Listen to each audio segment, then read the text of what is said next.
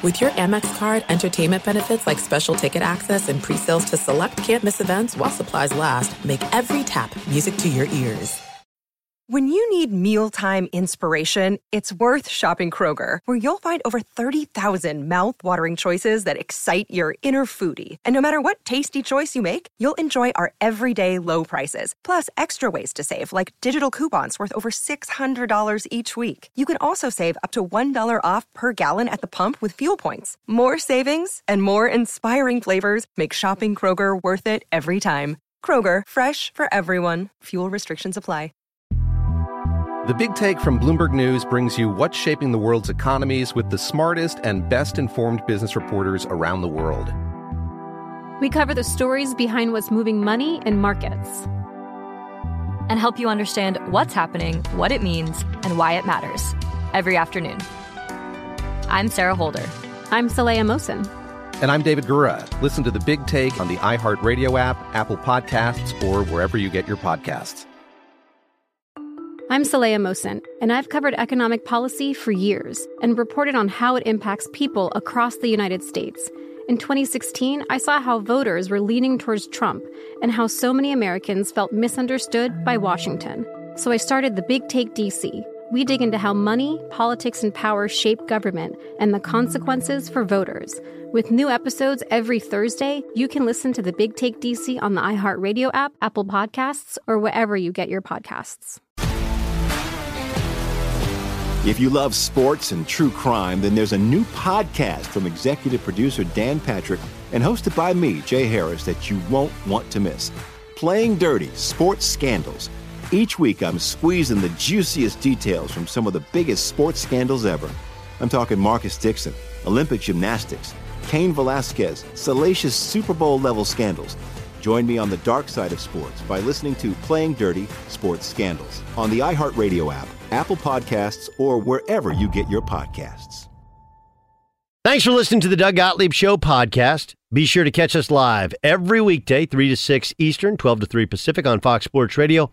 Find your local station for the Doug Gottlieb Show at foxsportsradio.com or stream us live every day on the iHeartRadio app by searching FSR. Listening to Fox Sports Radio. Boom! What up, America? Doug Gottlieb Show, Fox Sports Radio. Hope you're having an absolutely spectacular Thursday. Getting you ready for a big sports weekend Friday, Saturday, Sunday, the Open Championship. You heard about Louis Oosthuizen. More on that to come. Plus, we got some baseball. We got some college football. Apparently illegal to do the horns down. Uh, Discover matches all the cash back you earn your credit card at the end of your first year. It's amazing because Discover's accepted 99% of the places in the U.S. to take credit cards. Learn more at discover.com slash slash uh, yes. Neil's uh, 2021 Nilson report limitations apply. The Bucks tied the series two apiece. Giannis 26, 14, and 8 did have three steals, a big one down the stretch where he picked the pocket of Chris Paul, two blocks, a huge block that um, people are comparing and contrasting LeBron James blocking seven. And um, Devin Booker had 42, Chris Paul only 10 and 7. I'll get to that in a second. Khris Middleton 46 and 4. This was Giannis after the game.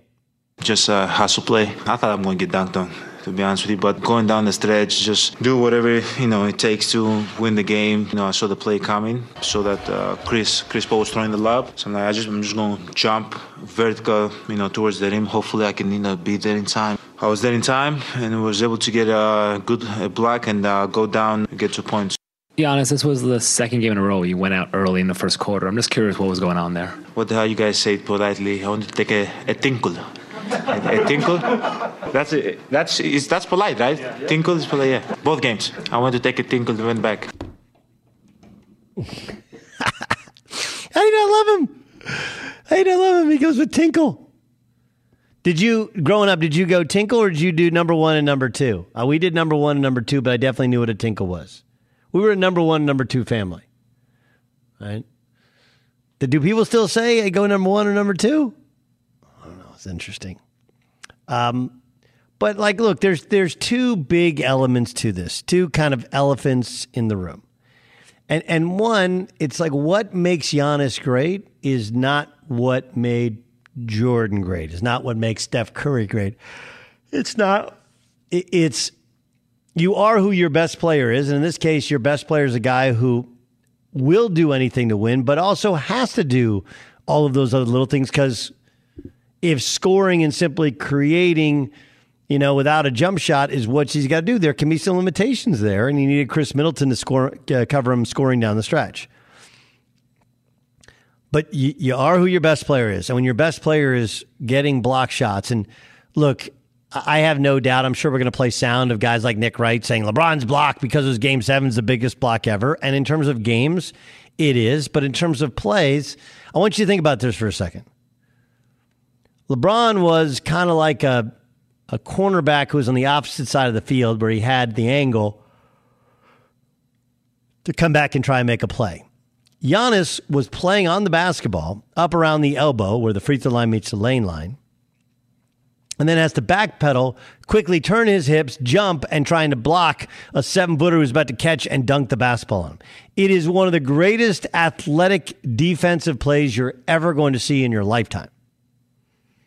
Was it in game seven? No. Did it truthfully save the game? No. Was it a big block? Yes, it was. And he also had a steal over against Chris Paul, trying to cross him over. Both of those led to a layup. So it's those are both four point swings. Those are uh, eight points in total in terms of a swing, with both of those blocks leading to layups at the other end. Huge, huge plays. The juxtaposition of that is Chris Paul, where now you have people going like, "Well, he's 36. Well, he didn't have it last night. That's what it looked like." I told you early on this series. Keep in mind, Chris Paul had only played four or five games in an entire month going into game one. Now we're we're four games in, and he looks gassed. He looks like a part of it is they had to figure him out. Part of it is the thing is different, really, really different. When you're playing as many games as everybody else is in terms of the level of fatigue, a level of soreness on your legs. And that doesn't go away. That doesn't get better. That's after, you know, two and a half days off, two and a half days of rest. Now you don't have that lengthy rest it's it's hard to see when he'll get back to being the dominant player he was when he was completely rested early on the series. So I, I just I look at this and I'm I'm thinking to myself there are two the juxtaposition of of Giannis who can play great even when he's not shooting great as opposed to Chris Paul who looked like a shell of his former self and that simply has to be about fatigue. Has to be.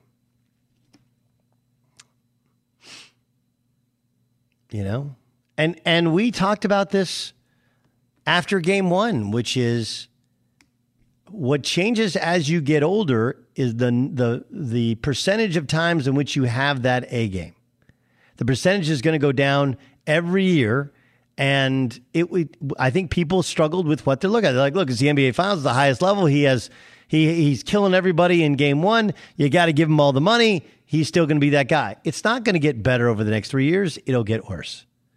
And if you watch Phoenix during the regular season, and most people didn't watch, this is more the par for Chris Paul. He's not great every night anymore. He might not even be great every other night anymore. It's probably every third night that he can be great. Occasionally, you'll have two or three game stretches, but for the most part, it's a struggle with the ability to dial it up and be that sort of level on a consistent basis. I don't know. I, I thoroughly and completely enjoyed watching the game. I know they missed a Devin Booker foul, but they missed plenty of fouls. People get caught up in stupid stuff. Buyer obviously is a Bucks. Oh, Buyer's not here. That's right. Isaac Lowenkron. Uh, Ike, did you enjoy watching the game last night? Well, remember, we're cord cutters, but I followed along on social media. So instead of investing three hours in the game, which I would have gladly done, all I did was watch every single replay of Giannis's block in real time as it was tweeted, including, you know, Andy Bernstein, right? The great NBA photographer. He had an already iconic shot of Giannis's iconic block. So I consumed it just in a different way. Uh, Gavin, did you enjoy watching the game? I, I enjoyed uh, this part. I, Giannis did something I've never seen before in basketball. He would drive to the hoop, get a foul, and at the last second pass it off so he didn't have to go to the free throw line. I thought that was a, a brilliant move by him. Uh, yeah, he didn't. He clearly is not comfortable at the line, right? Whereas most guys do the opposite. Most guys, anytime they're fouled, they just throw it up at the hoop. Exactly. And he was like, "No, let me just dish it out at the last second. Uh, great game, great series. I'm I'm really enjoying it. Ramos, did you watch? I did what probably, well, I, I wouldn't say 90%, uh, probably maybe 50% of the people did. I turned on the game when it was 90 to 95 uh, bucks. Wait, And like- 90 95? Yeah, it was like five, no, it was 95 90 Suns. That's what it was. And it was like five and a half minutes to go in the fourth quarter. Ironically, the Bucks turned the game on at that time too. that's right, because they went on a run and took the lead. Yeah, so that's when I, Yeah. yeah. How about Pat Connaughton, by the way? Pat Connaughton is awesome. Remember, baseball player, drafted baseball player at Notre Dame as well, and obviously, you know they they need that other scorer. But he he screwed up one time when he drove in there and and turned the basketball over. Um, you had Jae Crowder and the multiple flops. Like he's become boy who cried wolf. My God, Jae Crowder. Like rest, let, we need to raise funds for Jae Crowder because he's he's going to got to spend time in the ER today. There were so many flops in that game; it was hard to tell. I didn't think it was poorly officiated. I thought, yeah, they missed the Devin Booker call. They're, they're going to miss lots of fouls. That's kind of part of basketball, It did seem like both fan bases thought the refs were going against them. right? Which is perfect. I just thought they. I thought it was a loose whistle, which is good. I like the fact that Kareem Abdul-Jabbar can be loved by two cities immensely. Well, I don't think he was loved previously, but right now, like Milwaukee's one of those places where they're going to love you forever. But It's Yeah. been a long time. None of those It has people been. A, were it's alive been a to know. real long time. Oh It's yeah. been a long time. Been a long time. Forty years, right? Forty years. It's a long time. I'm not sure he would have gotten the adulation if this was early '80s, right? And especially, and if this is the social media age as well, I don't think he'd get the same adulation. Be sure to catch the live edition of the Doug Gottlieb Show weekdays at 3 p.m. Eastern, noon Pacific on Fox Sports Radio and the iHeartRadio app. If you love sports and true crime, then there's a new podcast from executive producer Dan Patrick and hosted by me, Jay Harris, that you won't want to miss. Playing Dirty Sports Scandals. Each week, I'm squeezing the juiciest details from some of the biggest sports scandals ever. I'm talking Marcus Dixon, Olympic gymnastics, Cain Velasquez, salacious Super Bowl level scandals. Join me on the dark side of sports by listening to Playing Dirty Sports Scandals on the iHeartRadio app, Apple Podcasts, or wherever you get your podcasts. What's up, everybody? This is Stephen A. Smith. When I'm not at my day job, First Take, you can find me in my studio hosting the Stephen A. Smith Show podcast. Tune in every Monday, Wednesday, and Friday, at the very least, as I bring you all new episodes that feature the biggest headlines in the world of sports, pop culture, business, and politics. You'll hear my unfiltered opinions on those nauseating Cowboy fans, the chaos in Washington, D.C., and trending topics on social media, as well as my straight shooter interviews with top celebrities and game changers. And I occasionally give out love advice. Yes, it's true. If you want to know my true feelings about something, I'll give it to you straight. So listen to the Stephen A. Smith Show podcast on the iHeartRadio app, Apple Podcasts, or wherever you get your podcast. I'm Hannah Storm, and my podcast, NBA DNA with Hannah Storm, digs deep into the history of professional basketball, along with my own as one of the first female sportscasters. Now let's get you up to speed on what else happened around the NBA today. We talked to all sorts of people I interacted with, from Dr. J to Charles Barkley, and recap iconic moments. Yes, he's got it. He, here he comes. Way rock the baby to sleep and slam dunk. as well as some of the wild stories behind the scenes. We were like, what? What are we in for? The scoreboard crashes before we even tip a game off. Today, the NBA is a global sports and entertainment giant. Players are multimillionaires and cultural icons. Iguodala to Curry. Back to Iguodala. Up for the layup. Oh, blocked by James. LeBron James. And these stories are about how we got here, both on and off the court. And what's next? Listen to NBA DNA with Hannah Storm on the iHeartRadio app, Apple Podcasts, or wherever you get your podcasts. The Big Take from Bloomberg News brings you what's shaping the world's economies with the smartest and best informed business reporters around the world. Western nations like the U.S. and Europe. Mexico will likely have its first female president. And then you have China. And help you understand what's happening, what it means, and why it matters. He'll get his yo yos to Europe in time. But the longer this drags on, the more worry he's getting. They knew that they needed to do this as fast as they possibly could to get a drug on the market as fast as they could. I'm David Gura. I'm Sarah Holder. I'm Saleha Mohsin. We cover the stories behind what's moving money and markets. Basically, everyone was expecting, if not a calamity, certainly a recession. But the problem is that that paperwork, as our reporting showed, is fake. As someone who's covering the market, I'm often very worried about an imminent collapse. I'm thinking about it quite often.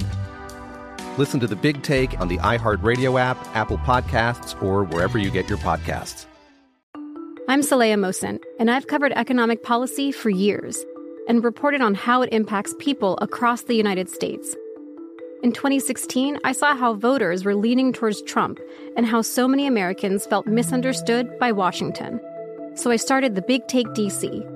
We dig into how money, politics, and power shape government and the consequences for voters. It's an election year, so there's a lot of focus on the voters that TikTok is reaching. The initial reaction is like, oh, things are looking so resilient.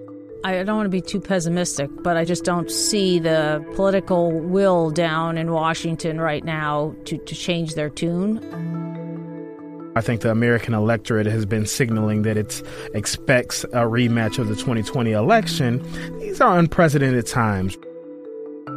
With new episodes every Thursday, you can listen to the Big Take DC on the iHeartRadio app Apple Podcasts, or wherever you get your podcasts.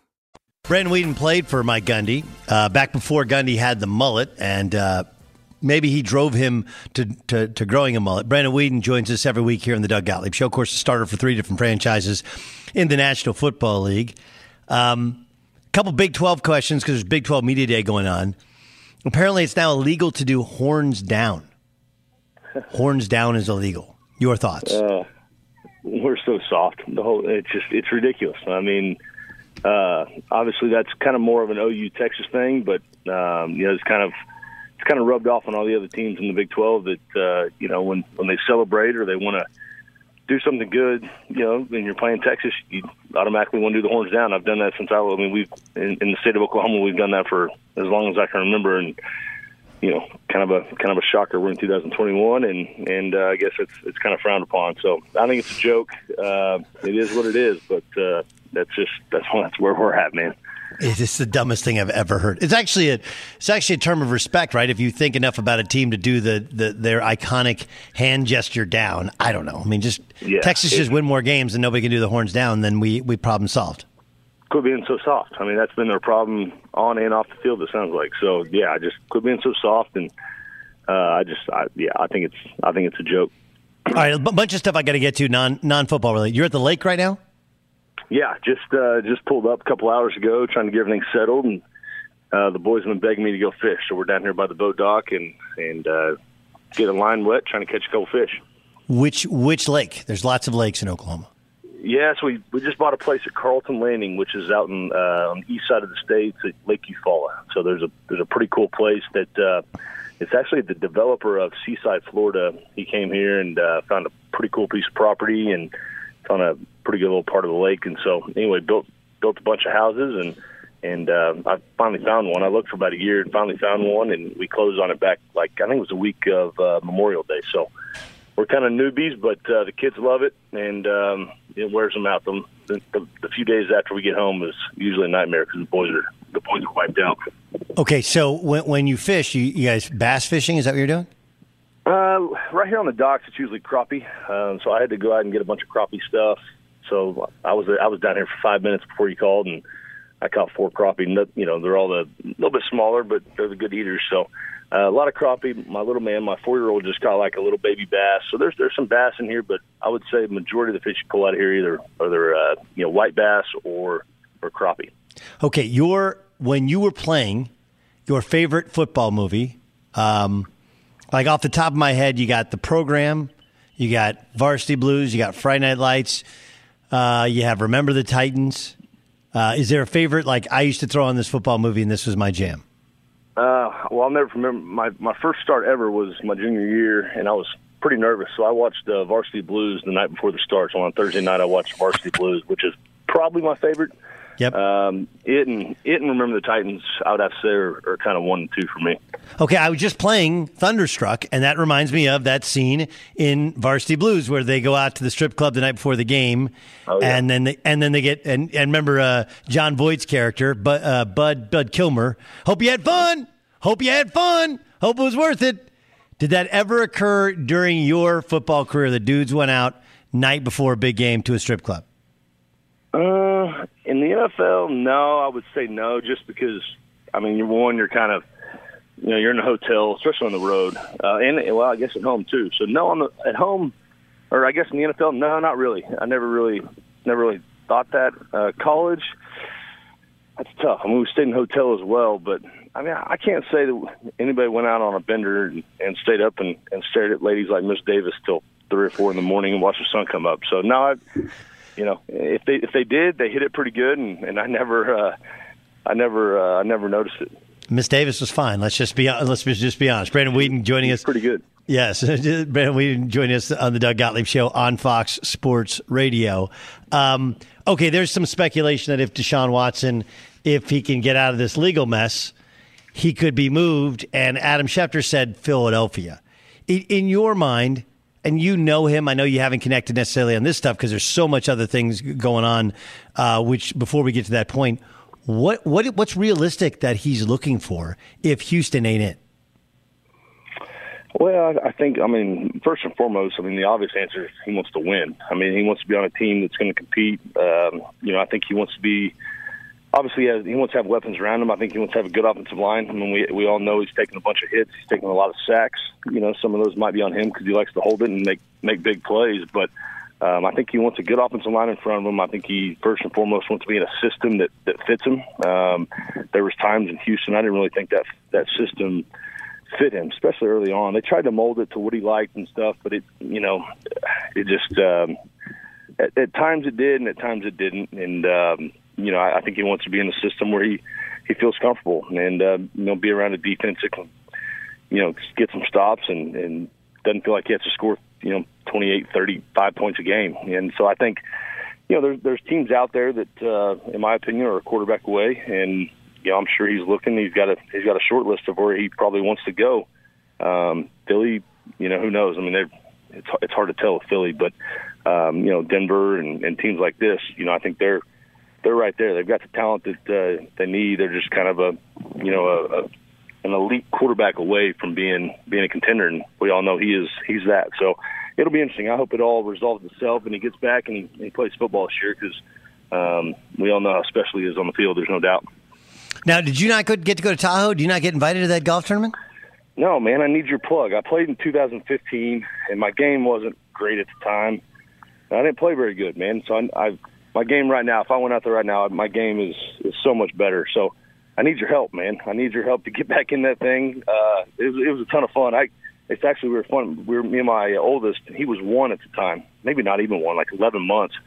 And uh, we flew out there. My parents went had a had a big crew that went out there with us, and we had a big time. And and uh, my one year old and my poor wife, she hardly got to do anything fun. So what it wasn't a fun fun trip because we had to grind over our our young son. So um, I'd love a I'd love another shot at it. So if you know anybody, put in a good word for me. Done, done. Uh, do I get to be your caddy? Yeah, absolutely, all four days or all three days if you want. Yeah, absolutely. Yeah, I give terrible advice. I want you because I'm I'm like It- Phil it- Mickelson. I'm like, now we're gonna go for it. No, Yeah, here's listen, I, I, don't I don't have that in the bag. Yeah, you do. We're gonna go for it. We're we're we're, No, we're here. here's it's we're altitude. We're going for it. I'm going to leave my driver on the driving range. That place plays so short. I'll hit two iron off every tee. I just got to get my wedges dialed in, make a couple putts. We'll be just fine. It's, it's I don't know how to read greens. I, I just That's fine. I'll, I'll handle that. You carry the bag. We'll have a good time, and uh, yeah, it'd be a lot of fun. Done. Done. I'm I'm I'm getting this done. I now have because I tore my ACL uh, Oh, a week ago. Yeah, playing hoop like an idiot, and Oh, tore boy. my ACL. So, but that'll be about the time I should be 100 percent ready to go. And uh, you know, you got to have goals to get through rehab. That's one of my goals. Yeah, there you go. It's actually a pretty easy walk, and I'll, I'll bring a light bag for you. I'll, I'll couple sleeves of balls. We'll make it we'll make it easy on you. It'll be a nice little. Uh, we'll see where you're at. See how that knee's holding up. But I, yeah, that'd be a, that'd be an easy, nice little walk for you. Uh, that, that that will be. Um, I, I bring it up because Aaron Rodgers was, hey, I'm going to enjoy this, then a couple weeks and figure it out. Does does he have any options left other than going back? Man, I don't know. I, I'll be honest. I haven't really followed it that that close. I mean, I, I talked about Denver a minute ago. I mean, I think Denver.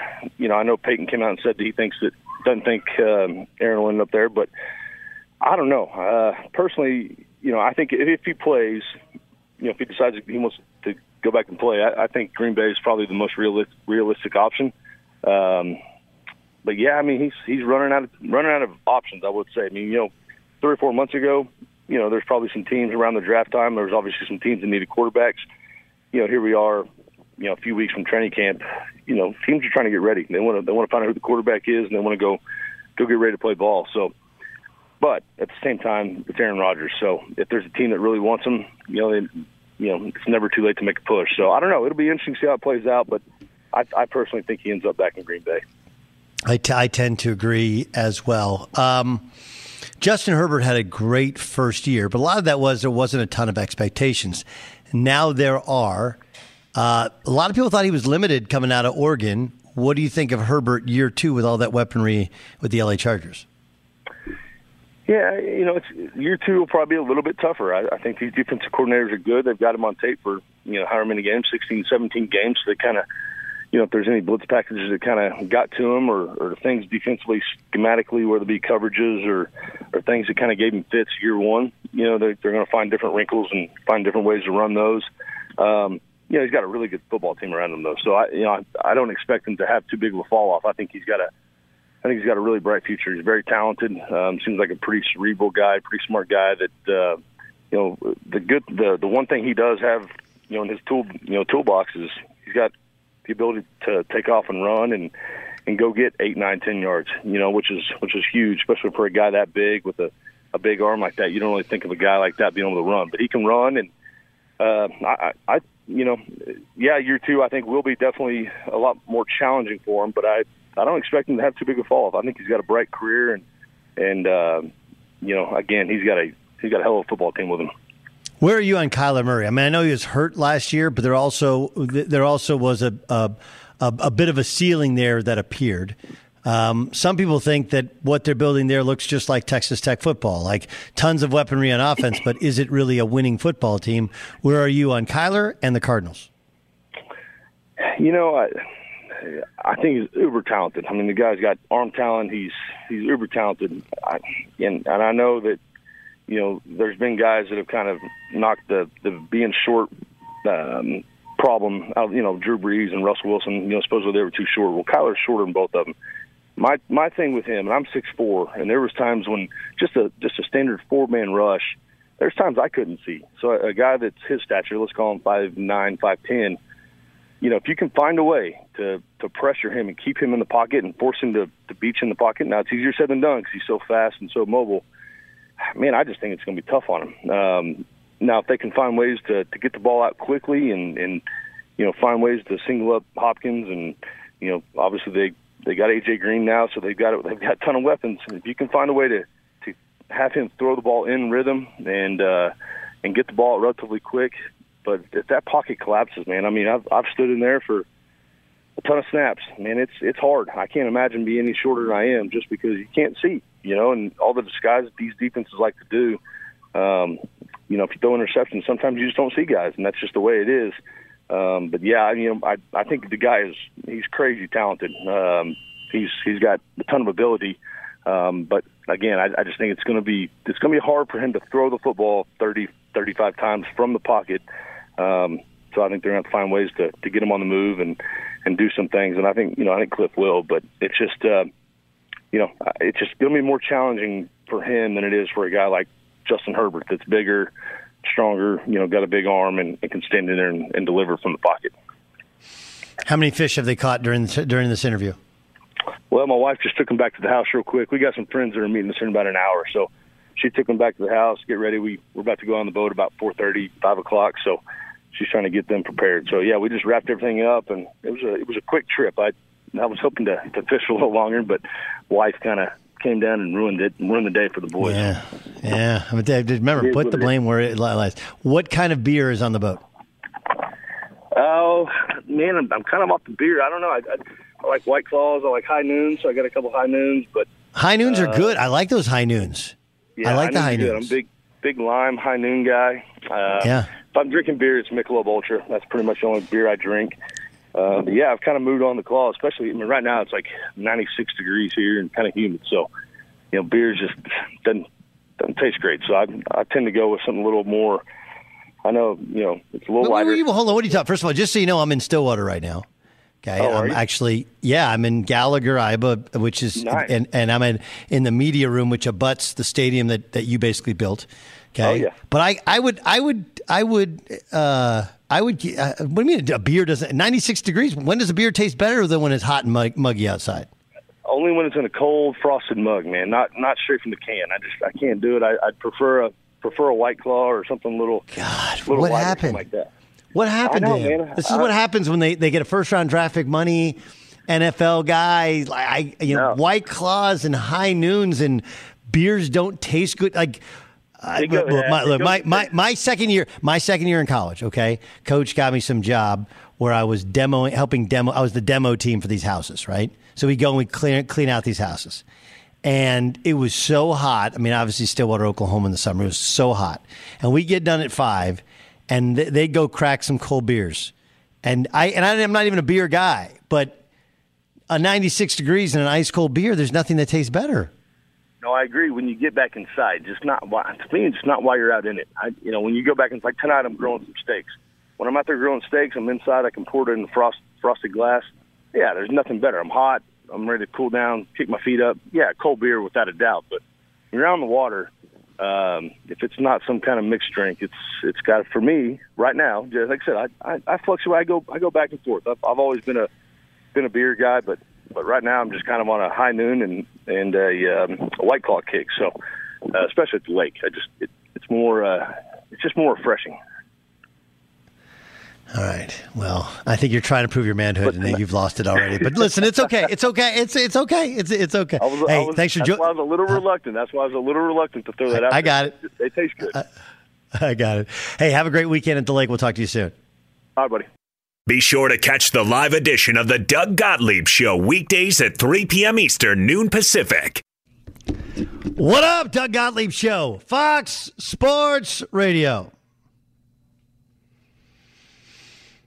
Hope you're having a great day. The Doug Gottlieb Show is uh, live uh, this week from Oklahoma. Reminding you, Discover matches all the cash back you earn on your credit card at the end of your first year. It's amazing because Discover's accepted 99% of the places in the U.S. Credit card. Learn more at discover.com slash yes. 2021 Nielsen Report. Limitations apply. You got some interesting stuff going on in the legal world of sports. Dwayne Haskins' wife has been charged with domestic violence as she apparently punched him multiple times, knocking out a tooth in Las Vegas. And then you have the Richard Sherman story from yesterday, which I, I thought we did. Like, look, I know it's my show, so of course I'm going to think great things about it. I thought we did about as level and even handed a job. Like, I didn't want to run him out of the NFL, but when you start to put together the story, it, it gives us a different look at Richard Sherman than I think any of us had before this story broke yesterday morning. This is the 911 call. Remember, apparently it's a 911 call from his wife. There was a car accident in which he went through a construction zone. Thankfully, nobody was hurt. Car was messed up. He pulled off the highway or freeway or whatever it was, parked the car, and then showed up at his in law's house where he eventually was taken into custody. Here's the 911 call from Sherman's wife. 911, what are you reporting? Um, I, I, I need I need officers to my house now. My husband is drunk and belligerent. He's What threatening to kill himself. Stop, stop. What's the address? Are there any weapons? Stop. We Are there we any- took we took to no. me. There's no gun. I'm I'm saying there are no weapons, ma'am. He's trying to leave now in the house. He's being aggressive. He's wrestling with my uncle. He's threatening to kill himself. He has sent text messages to people saying he's going to hang himself. He's pulling. It's a, it's a 2016 black Mercedes. Richard, please stop. Richard, please stop. Please stop. Is that a sedan, SUV? It's a, it's just a black sedan Mercedes SUV. Okay. He's not going to be able to get out the gate. I cut it off. Scary stuff. Scary stuff. As he, you know, was she reported she was he was drunk and telling people he's going to kill himself. Right. Which which is there's lots of stuff. There's lots of look. We we speculate, not health unhealthily, healthily so, whatever. We have this information. We can speculate. This is worse than we thought it was yesterday. Yesterday, it felt like okay, he was probably drunk. That's why he didn't stay with his car when he had his accident, and that's not acceptable. And that will be that will likely be punished. You can you there, there are ways in which because he was not. I don't know when a when a blood and breath alcohol test was given to him. I don't know if he popped a you know, as over over the legal limit by the time they gave him administered that test. So who knows what comes of that? But it it is scary, and now we don't know about legal recourse. It doesn't feel like there's going to be a ton there, uh, but it does paint the picture of a guy who's going through a, a troubled time. Is he is he troubled because his football career may be over? Is there something going on at home?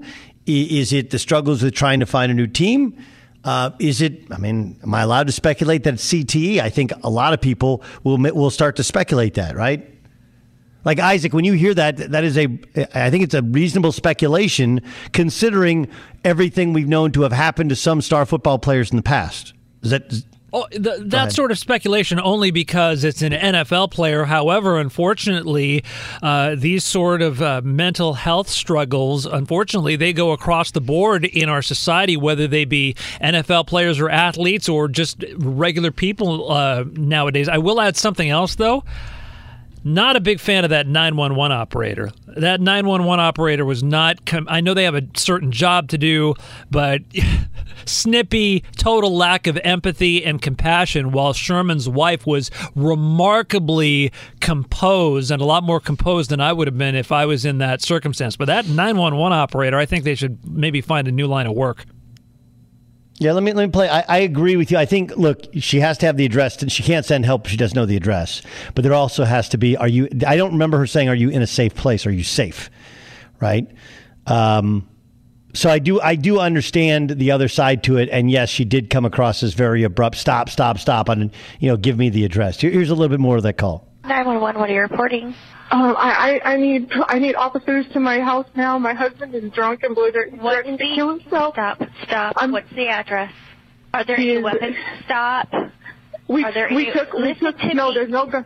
I'm I'm saying there are no weapons, ma'am. There are You no there are no finish. weapons. You need to stop interrupting me so I can get the information I need to get officers expedited. I need officers here now. What's he doing that that you think he's going to harm He's himself? he's being he's he's being aggressive. He has sent text message. I took the I took the keys out. They're in your car. He's trying to leave now in the house. He's being aggressive. He's wrestling with my uncle. He's threatening to kill himself. He has sent text messages to people saying he's going to hang himself. He and he's saying that if the police show up, that so please don't shoot is what I'm asking. Okay, wait. Say that again. He has no He says if the he police has, show he, up, said, he what? said if the police show up, that he'll try to fight them. So they need to understand that he is he is. Okay. Has it been physical with anybody there? You said he's trying to fight Yes, your uncle. yes, it has. Yes, it has. How has it been physical? He just tried to fight him.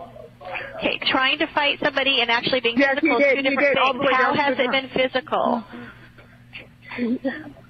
He's put it's a, it's a 2016 black Mercedes. Richard, please stop. Richard, please stop. Please stop. Isaac, what do you think now? I think Bill Belichick would have been more compassionate than that 911 operator. Hmm. Y- Yes and no. I mean, she's like, you know, you want officers out there. I have to have information. I have to know if he has weapons, right? That's a, it's a very important element to it, right? Sure, Is, but- I need to know your address. You, you want? She said she wanted uh, uh, officers out there immediately. Okay, I can't. I, I magically can't. I, is you're you're right in terms of the compassion in her voice, but at some point, an address needs to be given, right? at some okay, sure. And all that is great. I need to know if he has weapons, and they're both kind of talking over each other. Um, and then she said there's no weapons, and that's when it kind of settled down. Like, okay, that, and she's like, she, he's being aggressive. Like, what does actually that mean? There wasn't necessarily a full picture, and obviously she's under duress, under a ton of stress, and you know she probably calling nine one one. I just need help. Not that there's actually actually an emergency, or maybe there was. Um, but I, I actually thought that the sounded a little bit I, I, there was a little bit more of a gray area than there was in the initial cut. Okay, I, I think that the operator would have been justified in being a lot more forceful if the caller was hysterical. But again, Sherman's wife was remarkably, remarkably composed and in control under the circumstances. So that's why I was really taken aback by uh, the operator's tone. It would be another thing if the caller was hysterical and the, the operator had to uh, reclaim and take control of the situation. Do we have a Fox Sports Radio 911 operator analyst? We could bring in. I think we have Amy Dash, don't she? Is she there? Is Amy there? She's going to be on next hour. Oh, she's on next hour. Okay. Amy Dash will join us uh, next hour. Um, Gavin, what do you hear when you hear the call? Yeah, I mean, I, I do tend to lean more towards what Isaac was saying. There was a moment where she was uh, nitpicking about the difference between being physical and fighting, and I don't know the difference there. I think if you're shoving someone or pushing, that's arguably fighting. So I don't know. I think, uh, but at the same time, it's a lot like the cop thing. You're you're going through so many interactions. I don't want to ever judge someone on a snippet of it because she's dealing with those calls eight hours a day, and I'm sure she's you know found her own way to to get to the the things that she needs to get to.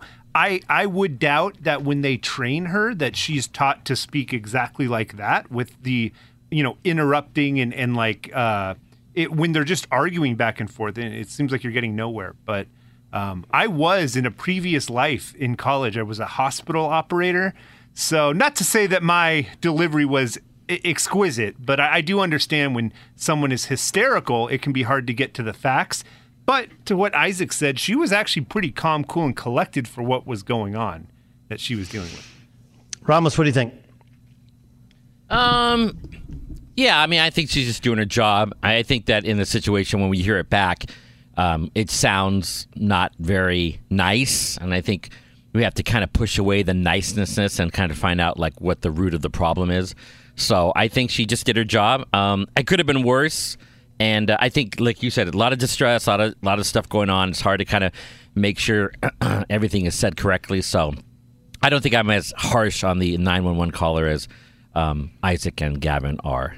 Or, uh, and you're not. I don't think you're not as well. So no, I, I mean, I mean, she, she's just very, very matter of fact, and I do think that there's and there's a there's a gray area there. I don't think you run away from the job. I think you know you go like, look, this is how it actually sounds, and I'm sure her defense is, I, I can't get police officers out there unless I have an address, you know, and I can't send the police officers out there unless I know if the guy is armed. Right? If I if I know the guy's not armed, it's a completely different call. There's different coding, different everything everything else. So all of that stuff does. It's very, very, very important. Um, okay, so what does this mean for Richard Sherman? You know, he's having a mental health issue. That's a legit mental health issue. That's not. I don't want to talk to the media after after a match. That's he's having a mental health breakdown. I'm sure some of it triggered by drinking, but there are there's a level of belligerence that you can attest to drinking and see there's a level of belligerence. You can go, okay, there's something else going on there. You know, I, I have so many more questions. You know, that a guy like Richard Sherman, who I, I don't think you can fake, yeah, you can fake it for a long time, but he's not faking how bright he is. But the idea that you would be that self destructive means there's a, there's a lot of issues, pain, whatever taking place there. Yeah, it's kind of nutty, kind of nutty and kind of scary. And, and honestly, thankfully, he has a wife who cares about enough to call 911 and get and get that immediate help. And the question is, what's what's next for Richard Sherman, right? Judging off off the phone call uh, and what she was describing, I think she may have saved his life. Honestly, the way that sounded like it was going, her her getting the police out there, I think really, really did a major help. Yeah. Yeah. But be sure to catch the live edition of the Doug Gottlieb Show weekdays at 3 p.m. Eastern, noon Pacific. Hey, I'm John Middlekauff, and I host the Three and Out podcast. Do you like football? Do you like the NFL? Do you like the NFL draft? Quarterbacks, coaches? Well, I talk about it all on the show. I used to work for Andy Reid as a scout. Now I give you my unfiltered and raw opinions on everything that goes on in the NFL. And you know we're talking college football because of how important the draft is year round. Listen to the Three and Out podcast with me, John Middlekauff, on the iHeartRadio app, Apple Podcasts, or wherever you get your podcasts. If you love sports and true crime, then there's a new podcast from executive producer Dan Patrick and hosted by me, Jay Harris, that you won't want to miss. Playing Dirty Sports Scandals. Each week, I'm squeezing the juiciest details from some of the biggest sports scandals ever. I'm talking Marcus Dixon, Olympic gymnastics, Cain Velasquez, salacious Super Bowl level scandals. Join me on the dark side of sports by listening to Playing Dirty Sports Scandals on the iHeartRadio app, Apple Podcasts, or wherever you get your podcasts. What's up, everybody? This is Stephen A. Smith. When I'm not at my day job, First Take, you can find me in my studio hosting the Stephen A. Smith Show podcast. Tune in every Monday, Wednesday, and Friday, at the very least, as I bring you all new episodes that feature the biggest headlines in the world of sports, pop culture, business, and politics. You'll hear my unfiltered opinions on those nauseating Cowboy fans, the chaos in Washington, D.C., and trending topics on social media, as well as my straight shooter interviews with top celebrities and game changers. And I occasionally give out love advice. Yes, it's true. If you want to know my true feelings about something, I'll give it to you straight. So listen to the Stephen A. Smith Show podcast on the iHeartRadio app, Apple Podcasts, or wherever you get your podcast. I'm Hannah Storm, and my podcast, NBA DNA with Hannah Storm, digs deep into the history of professional basketball, along with my own as one of the first female sportscasters. Now let's get you up to speed on what else happened around the NBA today. We talked to all sorts of people I interacted with, from Dr. J to Charles Barkley and recap iconic moments. Yes, he's got it. He here he comes. Way rock the baby to sleep and slam dunk. As well as some of the wild stories behind the scenes. We were like, what? What are we in for? The scoreboard crashes before we even tip a game off. Today, the NBA is a global sports and entertainment giant. Players are multimillionaires and cultural icons. Iguodala to Curry, back to Iguodala, up for the layup. Oh, blocked by James. LeBron James. And these stories are about how we got here, both on and off the court. And what's next? Listen to NBA DNA with Hannah Storm on the iHeartRadio app, Apple Podcasts, or wherever you get your podcasts. The Big Take from Bloomberg News brings you what's shaping the world's economies with the smartest and best informed business reporters around the world. Western nations like the U.S. and Europe. Mexico will likely have its first female president. And then you have China. And help you understand what's happening, what it means, and why it matters. He'll get his yo yos to Europe in time. But the longer this drags on, the more worry he's getting. They knew that they needed to do this as fast as they possibly could to get a drug on the market as fast as they could. I'm David Gura. I'm Sarah Holder. I'm Saleha Mohsin. We cover the stories behind what's moving money and markets. Basically, everyone was expecting, if not a calamity, certainly a recession. But the problem is that that paperwork, as our reporting showed, is fake. As someone who's covering the market, I'm often very worried about an imminent collapse. So I'm thinking about it quite often. Listen to the big take on the iHeartRadio app, Apple Podcasts, or wherever you get your podcasts.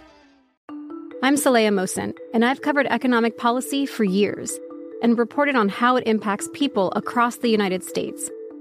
In 2016, I saw how voters were leaning towards Trump and how so many Americans felt misunderstood by Washington. So I started the Big Take DC. We dig into how money, politics, and power shape government and the consequences for voters. It's an election year, so there's a lot of focus on the voters that TikTok is reaching. The initial reaction is like, oh, things are looking so resilient.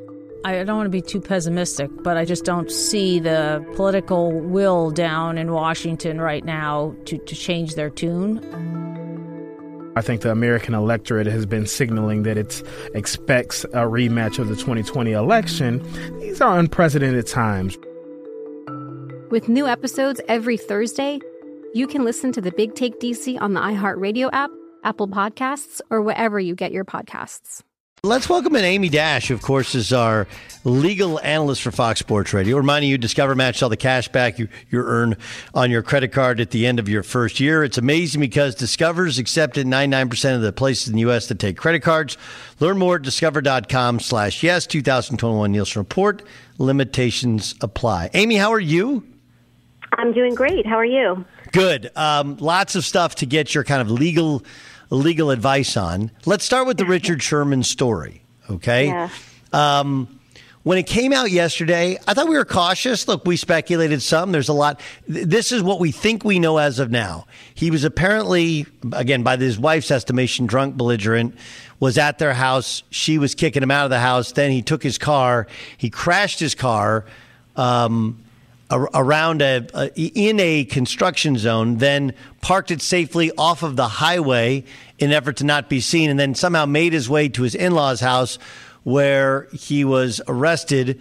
Uh, trying to break into the in-laws' house. Here's the 911 call from his wife when he was still at that residence. 911. What are you reporting? Um, I, I, I need I need officers to my house now. My husband is drunk and belligerent. He's threatening to kill himself. Stop. Stop. I'm, What's the address? Are there any weapons? Stop. We, Are there we any, took, we took, no, me. there's no gun. I'm, I'm saying there are no weapons, ma'am. He's trying to leave now in the house. He's being aggressive. He's wrestling with my uncle. He's threatening to kill himself. He has sent text messages to people saying he's going to hang himself. Um, okay, so uh, legally, though, no one was apparently harmed. There is the possibility of of a DUI, although I don't know. It, it it'd be hard to prove because he wasn't in the vehicle, right? There's some there's some gray area there, and I don't believe he has a DUI in the in the past. Just in terms of of legal trouble, how big a trouble is he in? I think if they move forward with the charges that he was booked on, you know, burglary, resisting arrest, malicious mischief, uh, which was apparently related to him attempting to do damage to the door to gain entry. The first, uh, the resisting arrest, the malicious mischief, I'm not concerned about those. You know, one's a misdemeanor, and the other one, he could probably negotiate that down. The burglary is extremely serious.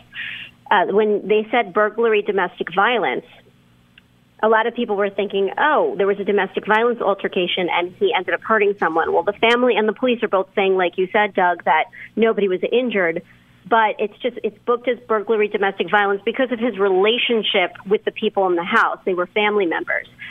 Here's where it gets a little tricky though.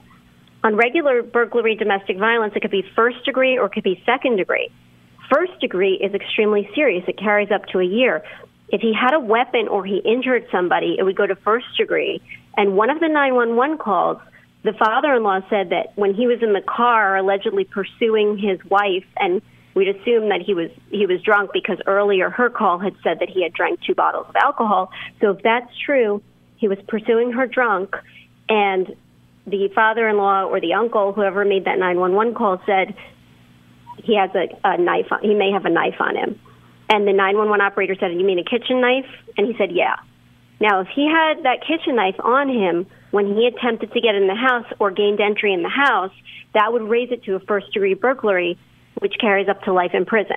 So he'd be in real trouble there. That's going to be a difficult one to overcome. Um, I don't think it's appropriate. Just my opinion. It sounds like this is a person who desperately needs help. If there was an intoxication component, some sort of a mental health issue going on, and this is completely out of character. And here's the important part if the family does not want charges, I really think the best thing to do for the prosecutor is to you know, maybe he can't get out of the two mi- more minor charges, but drop the burglary charge and try to just use this to get him into some sort of a diversion program or some sort of a, you know, a mental health support services program. Amy Dash joining us, Doug Gottlieb Show, Fox Sports Radio. Amy is super talented. You can follow her on social media. Uh, she's our Fox Sports Radio legal analyst. Okay, let me let me go to the Dwayne Haskins one. Um, Haskins is a guy who's trying to rehab his own image. This doesn't do damage to his image, but it is a weird story to be around where apparently in Las Vegas, some sort of argument with his wife, and she punched him, knocked one of his teeth out, and she was charged, not the football player. The football player's wife was charged with domestic battery. Um, it, and look, obviously, this can occur either way. I mean, it's not. It, it very, very rarely feels like it's. We hear about it, but it does happen. How how often have you heard of domestic battery only a woman on a man in terms of the charges? Oh, I've heard of it many times. I think it's much more common than people think. Um, sometimes it happens, and I think that maybe the men are less prone to calling the police and reporting it. But here, I guess it was in a very public place. There was a security officer, and, and Haskins said to the security officer, allegedly, that he wanted her out of the room. She hit him. She cut his lip open. As you said, he lost a tooth.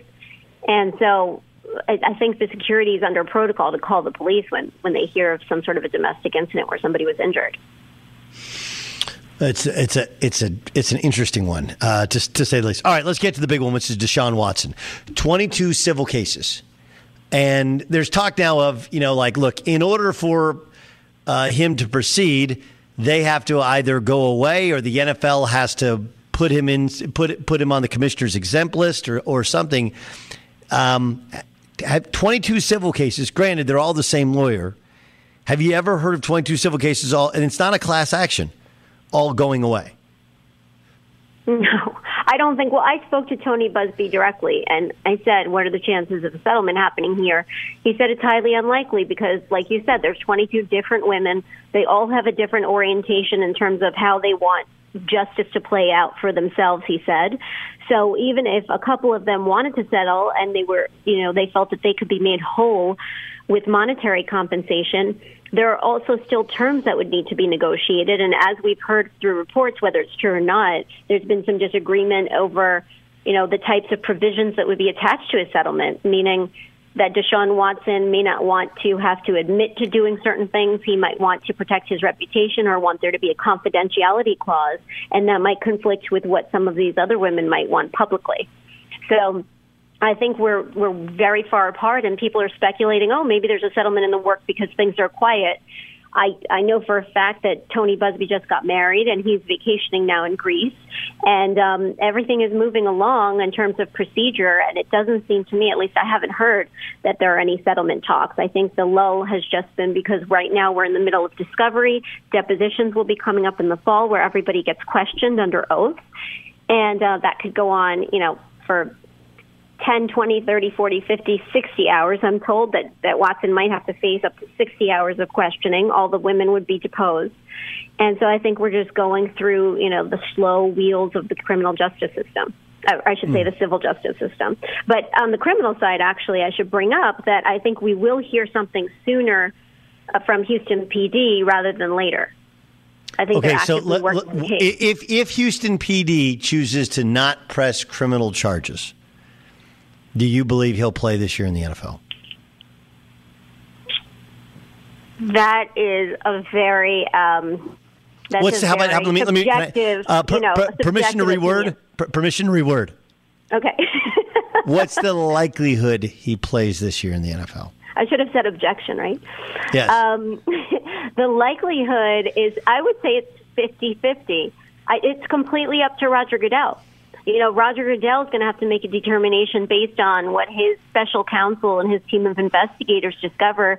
And if they feel that the evidence errs more towards, you know, things happening that were illegal with a majority of these women, well, then how do you overcome so many accusers?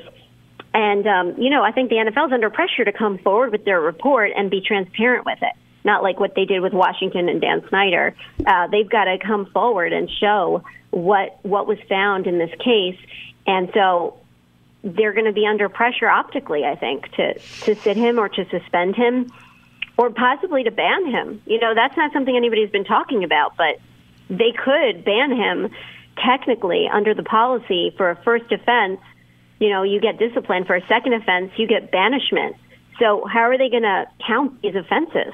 If there are in, if there are in fact 22, and maybe there's none, I mean, that's a possibility too. But if in fact they find, okay, something happened with several of these women, do you count that as one incident or is that banishment? I don't. I don't know. If if it happened, I mean, but look, all it does has to happen is once, and you can kick them out of the NFL, right? Like if there's that level yeah. of of um, okay. Last one. There's the Trevor. Now there's the Trevor Bauer in in baseball. So we we have a little bit more information on this one. I'm not sure, and some of it does on some level vindicate him, but man, it's a it's it, it's not the type of story you share normally in public, right? So for people, I think most people are aware of the Trevor Bauer story, accused of of sexual assault uh, of a woman who who apparently was with twice, um, and his his attorney tried to get out in front of it and show that there were text messages that this was. Uh, that this was what's it called when you when you agree to it that this was um, rough sex. Uh, yes, it was rough sex, but it, it, it was mutually Consent. agreed upon, right? Consent, yeah. Yeah, c- that she consented to it. Um, what's your sense of of his ability to, I guess, get out of this in terms of uh, criminal behavior? And I know the LAPD. They said there's some additional information they've been able to ascertain. Like, what's your sense of if we'll see Trevor Bauer this year? Well, I think the policy generally is that if there are criminal charges, he's going to put he's going to be sat until those resolve themselves, and that's the same in the NFL too. Um, but I think with this case, it's going to all come down to the injuries because if in fact he inflicted those injuries, he's going to have to prove that she consented to those, and that's where the disparity comes up. Is she's saying, "Yes, I consented to light rough sex." and the te- you're, you're right. The text messages show that there was talk about choking and slapping, but her argument is that I didn't consent for things to be done to me when I was unconscious, and I was unconscious, and I didn't con- consent to the escalation of violence beyond light choking and slapping to punching and scratching and all of these other things she claims were done to her.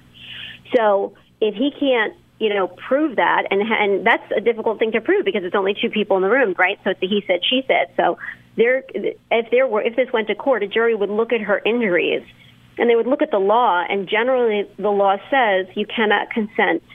No one can consent to serious injuries. The law does not provide consent as a defense to death or to serious bodily injury. So if in fact her injuries are serious, then he's in trouble. Mm. Hmm. Do you think he's in trouble? You know, I, I've learned my lesson. I'm not going to make like a medical determination. I try to stay in my lane, so I, it's hard for me to answer that question. I think okay. right now there's a temporary restraining order in place. If it stays in place, um, that's evidence that obviously is going to be considered in an MLB investigation and and uh, criminal investigation because that would be a determination by a judge, which carries a lot of weight. And I think we need to see what happens in the criminal investigation. I think we have to see if there are charges. And by the way, there may not be charges for a variety of reasons totally unrelated to the facts. For example, if the accuser changed her story and the prosecutors don't feel that she's credible and that a jury would believe her, or if she has, you know, things in her past that discredit her, they may not bring. That doesn't mean what she said happened didn't happen, and vice versa. You know, they have to listen to his side of the story and see you know, see whether they think that charges are warranted. It's a very difficult case because there are only two people in that bedroom. Yeah, and and uh, reportedly one of them was unconscious for part of the time, but there are there are some text messages. I, I don't. The, the temporary restraining order seems weird though because it was a relationship that had on on appeared to have ended, and so that was. It, it was almost a look at me. Hey, I can get a temporary restraining order, right? Like it wasn't like he was going down to San Diego where she lived, but it is it's a fascinating case. I mean, I yeah, I'll say it could go both ways because you're right. I, there was no, I didn't see anything that he was showing up at her house or that he was actively stalking or harassing her. I didn't see that. But what he was doing is he was. Um, so you're right. It could have been a strategic move. But what he was doing was he was. There was evidence that he was texting her and calling her after the fact to see if how she was doing. I think at one point he was offering to send groceries asking to help. He was really trying to gather information of, uh oh, how bad is this? What's going on? You know, how can I sort of fix the situation? Was the impression that I got from the text messages. She's Amy Dash. Check check her out on uh, social media at Amy Dash TV. She does a great job for us and for others as a legal analyst. Amy, thanks so much for joining us on Fox Sports Radio. Oh, it's always my pleasure. Thank you so much. Be sure to catch the live edition of the Doug Gottlieb Show weekdays at 3 p.m. Eastern, noon Pacific on Fox Sports Radio and the iHeartRadio app. Let's welcome in Ric Bucher. Uh, Bucher, I, I, have people forget that uh, 15 years ago, maybe even more, when we used to used to come on game night, you used yeah. to every week give us a piece of music trivia. Um, yeah. in, in your in your wealth of music knowledge, without any sort of prep You got anything on Queen for me that's interesting? I got nothing. You mean something that somebody somebody doesn't know? It's a little different now because Queen had the movie out, but I was yeah, just going to sure. say, I, that kind of that kind of kills it. Whatever there might have been, even if uh, sort of uh, first of all, just differentiating between what they might have amplified using in the movie, or certainly the things that they gleaned and made present in the movie. Uh, yeah, Queen is not a place that I would go to try to find something that most people did not know. I'm, I'm also like, I, I'm most of my trivia back in that time, if I'm not mistaken, had more to do with the the bands or the artists that you probably didn't know as much about, and maybe their cross reference with something famous, as opposed to going for something that nobody knows about some of the most famous and iconic bands of all time. That that's fair enough. Are you a big Toto guy? We were talking about Toto earlier. Are you a big Toto guy? Big Toto guy. Uh, in the in the right frame of mind, in the right place and time, I'm a big fan of just about everything except uh, pina coladas. Um, so that you know, there's Toto had it. I'm not. I wouldn't say I'm a Toto fan, but there's a song here and there that could fit depending on what's going on. It feels like feels like good uh, road trip, uh, part of a good road trip playlist. How much like, like kids are so spoiled today? I mean, they really are. Like, I mean, uh, from your phone, you can you can listen to something, decide to buy it, to not buy it. If you do buy it, not only do you can you buy just one song and immediately add it to your playlist of all your favorite songs, but you get the words right there as well. Yeah. So there's none No, of this like, what? and I don't, right? I mean, that was the hardest thing. Was sometimes you'd screw up the words for like three months, then somebody's like, "Yeah, that's not actually the words." Well, and you know what's funny is it's like like my my kids. You know, there's there's I, I take pride in the fact that they've picked up on um, a few uh, legendary songs, and um, even something I, I put this legendary in terms of uh, um, uh, Eminem, um, and they they like make fun of me because I don't know the lyrics as well as they do, and they feel like that's a song from my era or should be in my wheelhouse. And it's simply for the reason that you said, like they instantly they hear something and they've got the lyrics in front of them, and you know within 20 25 minutes they've got it down and they've probably got dance moves that go along with it. So I'm just hanging on by a thread. Is is really the story here, Doug? I'm just I'm Speaking of speak, speaking of hanging speaking of hanging on by a thread, Yeah. who's going to play for Team USA at the end of the month? What do you uh, and what do you Well, mean? Bradley Be- Bradley Beal's out, right? And now Jerami Grant's uh, in protocol, and they're waiting on three players to come out of the NBA Finals. Like, I yeah, this thing goes seven. Do you think those guys are really going to want to play? Yeah, no, that it, it it well, and I mean, I would say no if it goes seven, because the Olympics and international competition, while we think of it as being sort of a side hustle for NBA players, it is a grind because you are playing. First of all, you're unfamiliar with the game. Two, you're playing games one on top of the other, and because you are playing in an international competition and you're playing, you know, in many cases, like every game matters. Winning to advance matters, and uh, living uh, and, and competing in a foreign country, uh, all of it adds up to it is it, it is a physical and mental drain unlike anything else. And I'm, and as opposed to during the off season when you know if you tweak an ankle or shoulder or you do something, you know what you can just shut it down or find a different way to train. You can't do that in international competition. You can't do that when you're playing for the gold. And so, I would be very surprised if the guys, you know, that if this series goes seven games, that those guys are going to be really eager to to go join a, a, a Olympic team that, as of right now, uh, I it's still favored, but they have a lot of work to do to figure out how they want to play and how they can play how they can play efficiently in order to bring back gold. And if you're not guaranteed a gold medal, I'll tell you, most guys are looking at it going, I don't know that I want to be associated with a silver or a bronze. Like I, I if, if I'm not going to get the prize that I expect at the end of it, it might be just better for my brand that I sit this one out. Yeah, I mean, it's a, it's a, it's a. Okay, so do you know who is available, probably vaccinated, in shape, and is going to get the call? Yeah, no, I don't. And then there's a combination of you know, it's it's it's also a matter of you know who does Pop want in the mix, and what you know who do they feel like they need right now. I feel as if the original composition of this team is very heavy on ball dominant, ball dominant ISO players, and a little short on defensive oriented players. And and that's where if you look, you know, going back to 2016, you didn't have quite as many stars, but the team had an identity. Klay Thompson, Kyle Lowry, uh, Jimmy Butler.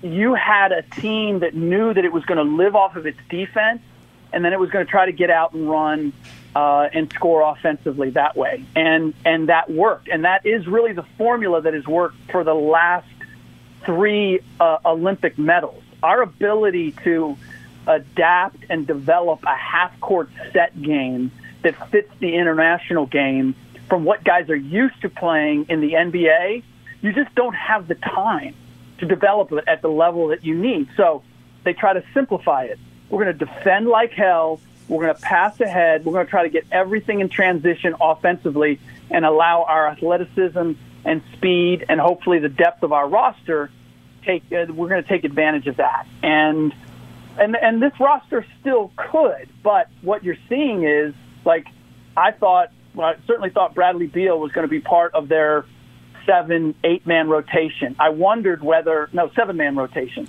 I thought that Jerami Grant was the next probably likely candidate to be in that rotation. When you take those two guys out, you're now looking at six guys that I I would feel comfortable leaning on. Everybody else is a question mark, Kevin Love included, and that's the that's the issue that they're facing right now. Yikes! All right, let's get to last night's game. I felt like last night is a buyer beware for Phoenix. For the record, I love Chris Paul. I've always been a Chris Paul guy, but he's yeah. a 36 year old six foot point guard yep. who you're not going to have it every night, and you're going to have it fewer a fewer percentage of the nights the longer we go here, and. Yep. And I, I think that people, I'm not sure everybody understood that game one wasn't a fair fight. Milwaukee's coming off a couple of ridiculously difficult series, and Chris Paul, it was like his fifth game in a month. Now that he's played a couple of games, he looked a little tired, even with a couple of days yep. off, and he was he was not a he was not a helpful part of the Phoenix equation. In in your mind, is that one game, or are you with me? That's a little bit of a buyer beware in the future.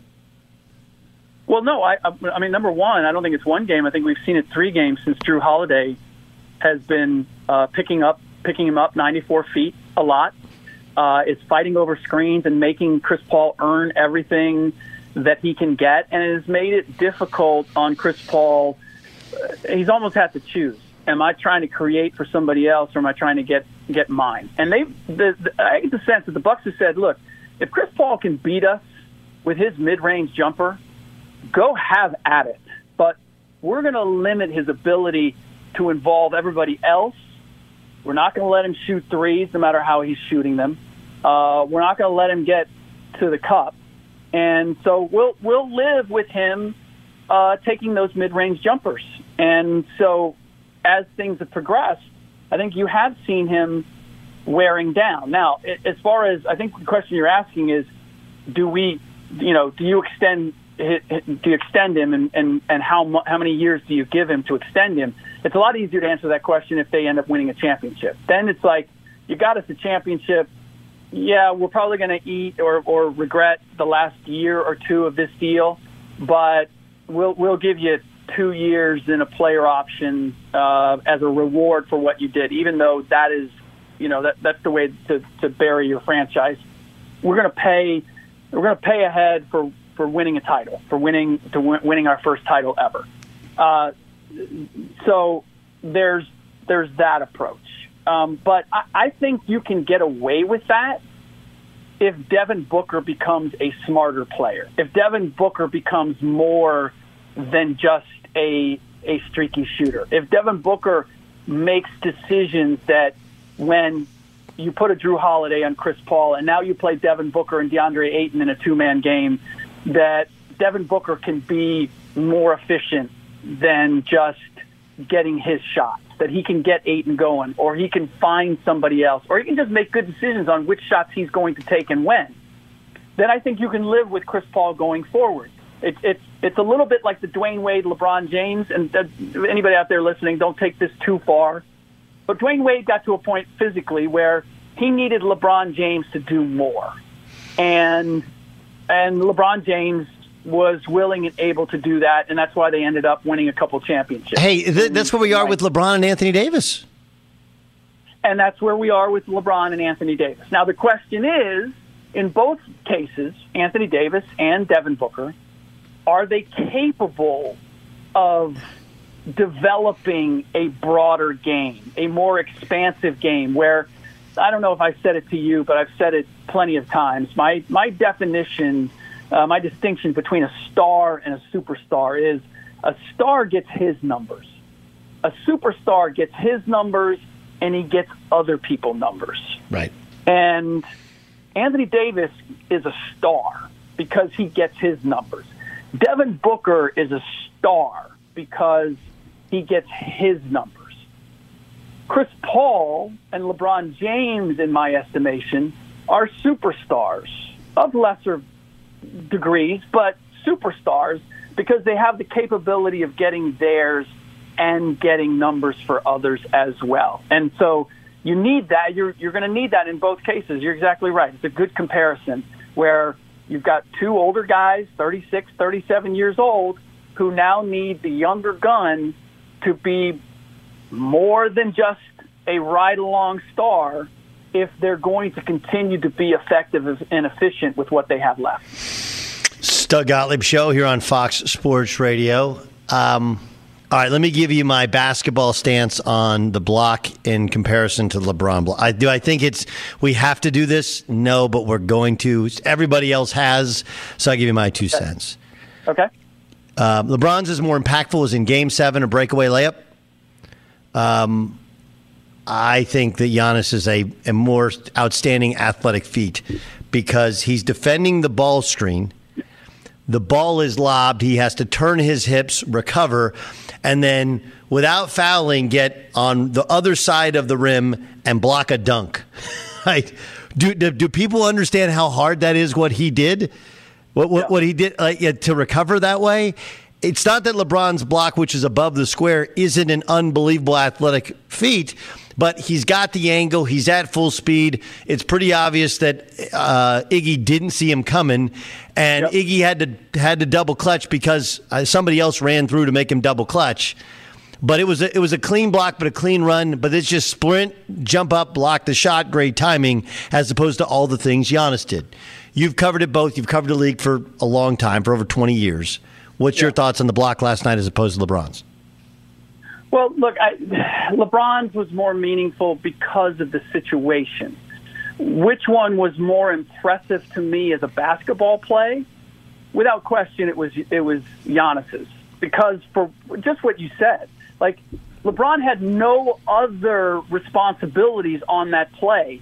He's tracking it from the very beginning, and the only thing that he's thinking is, "I'm going to go up and I'm going to try to pin that."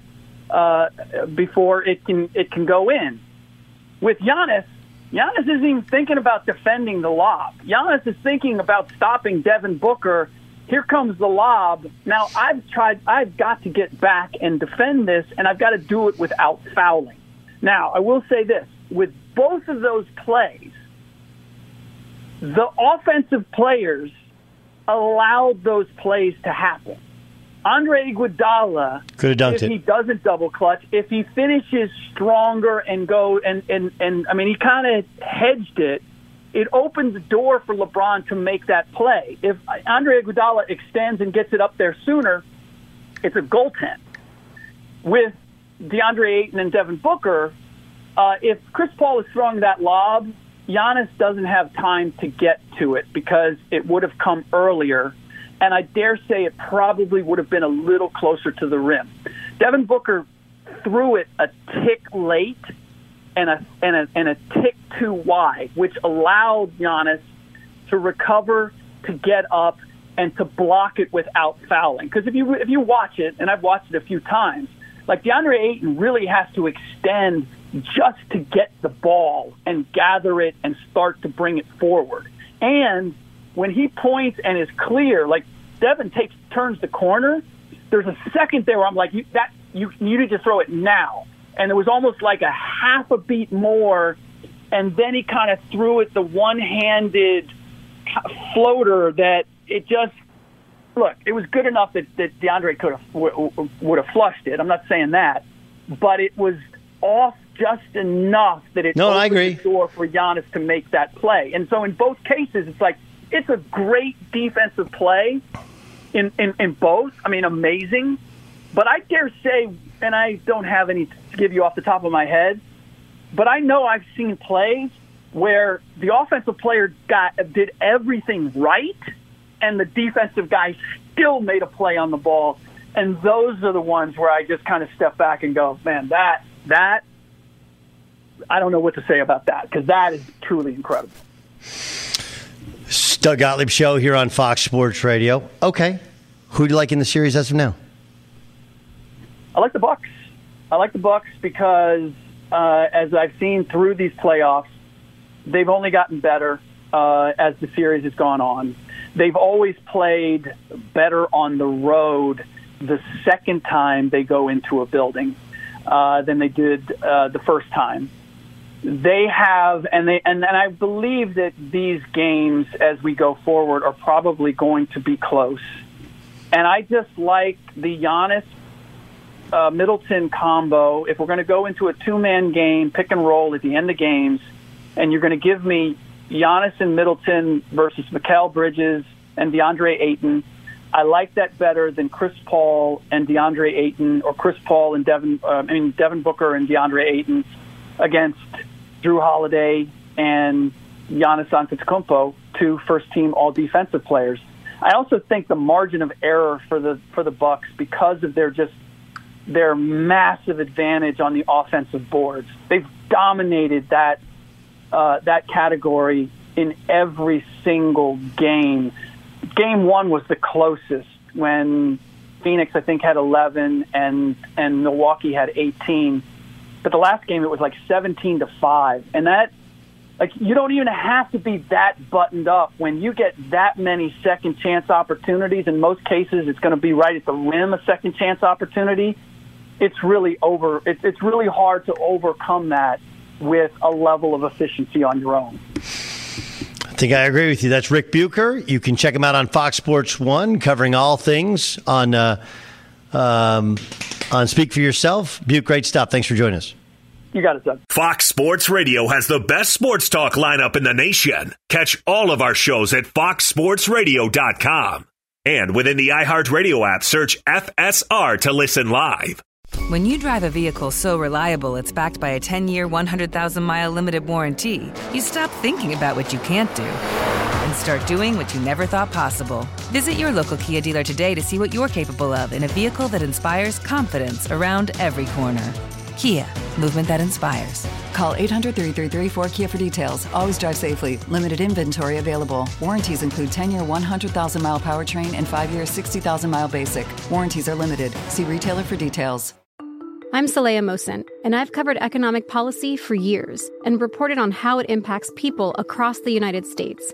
In 2016, I saw how voters were leaning towards Trump and how so many Americans felt misunderstood by Washington. So I started the Big Take DC. We dig into how money, politics, and power shape government and the consequences for voters. With new episodes every Thursday, you can listen to the Big Take DC on the iHeartRadio app, Apple Podcasts, or wherever you get your podcasts. The Big Take from Bloomberg News brings you what's shaping the world's economies with the smartest and best informed business reporters around the world. We cover the stories behind what's moving money and markets. And help you understand what's happening, what it means, and why it matters every afternoon.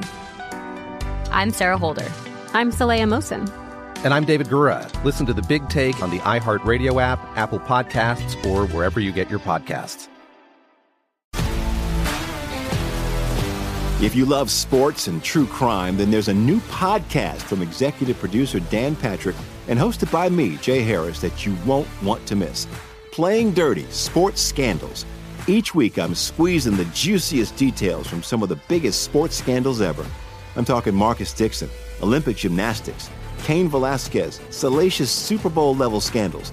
Join me on the dark side of sports by listening to Playing Dirty Sports Scandals on the iHeartRadio app, Apple Podcasts, or wherever you get your podcasts. What's up, everybody? This is Stephen A. Smith, host of the Stephen A. Smith Show podcast. Tune in every Monday, Wednesday, and Friday at the very least as I bring you all new episodes that feature the biggest headlines in the world of sports, pop culture, business, and I answer your phone calls and respond to your tweets. You'll hear my unfiltered opinions and straight shooter interviews with top celebrities and game changers.